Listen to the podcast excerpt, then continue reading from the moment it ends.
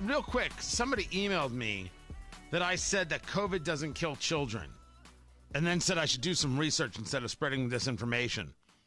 Uh, since I've got enough on record, I don't I don't worry about those kinds of things. But just so we're clear, yeah, children have died of COVID, just like children have died of the flu. It's that children in the main don't die from COVID.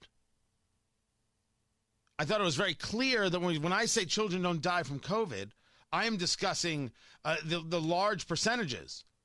It is seniors who die from COVID, it's people with serious comorbidities that die from COVID. And yes, some healthy people have died from COVID, but that's not the people in the main.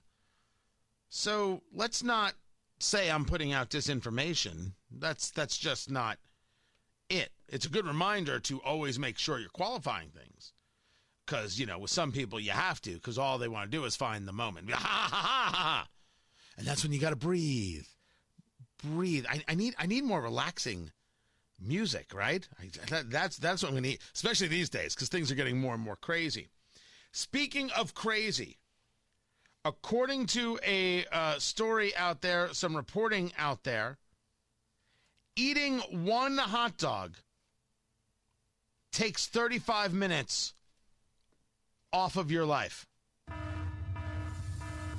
No, it doesn't. That's a total lie. What? I'm sure that's true. No, it's not. It's not true. Joey Chestnut would be dead. I guess that's it. Joey Chestnut would be dead. That's the competitive eater. I actually saw him over the weekend.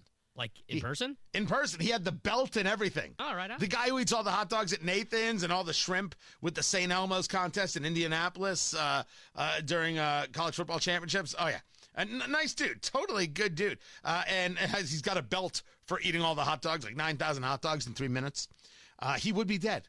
He would be dead. No, it does not take 35 minutes off your life.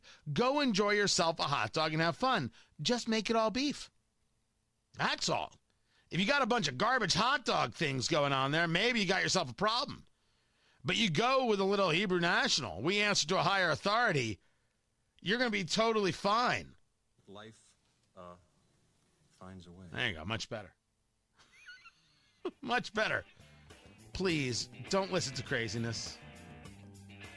That's all. Don't let everything drive you nuts. Go enjoy a hot dog. Former U.S. Senator Jim Talent joins us. Not only what has gone wrong in Afghanistan, but how does this play into the propaganda war going into the future? This is Tony Katz today.